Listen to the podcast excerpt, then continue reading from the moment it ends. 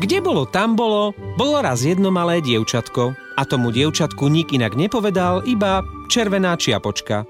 Tak ho volali, lebo stále nosilo na hlave červenú čiapočku, ktorú mu uplietla stará mama. Jedného dňa zavolala mama červenú čiapočku a hovorí jej Červená čiapočka, stará mama je chorá. Zanes jej tento košíček s obedom. Pripravila som pre ňu údené koleno, k tomu veľa chrenu, nech ju poriadne vyštípe a upiekla som kváskový chlieb, aby nám zas vyzdravela. V tom sa červená čiapočka preľakla a zdesila.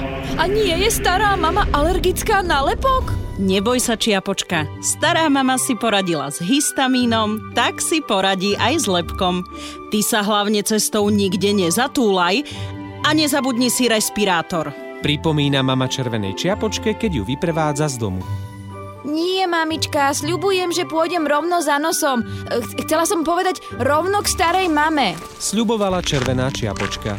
Lesnú cestičku dobre poznala. V pandémii často nosila starej mame nákup. Ale jasné, že sa zatúlala, lebo je to žena. A tak si vykračuje červená čiapočka po chodníčku, keď tu zrazu jej cestu skríži vlk. Dobrý deň, dievčatko. Ako sa voláš? A kam, že si sa vybralo? Dobrý deň, Ujo Vlčík. Volajú ma červená čiapočka. Ako táto čiapka, ktorú nosím na hlave. Darovala mi ju moja stará mama. Teraz je chorá a nesiem jej obed. Vysvetľuje červená čiapočka vlkovi a ani len netuší, aký je vlk chlíp zlý. To je od teba pekné, červená čiapočka. Pochváli ju vlk, no len na oko, aby sa nepovedalo. A už aj spriada v hlave svoje škaredé plány.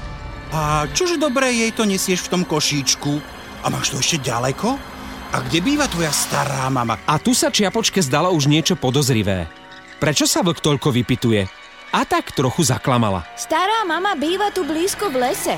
Hneď na konci tohto chodnička je čistinka a na nej stojí malá drevená chalúbka. Tam býva moja stará mama.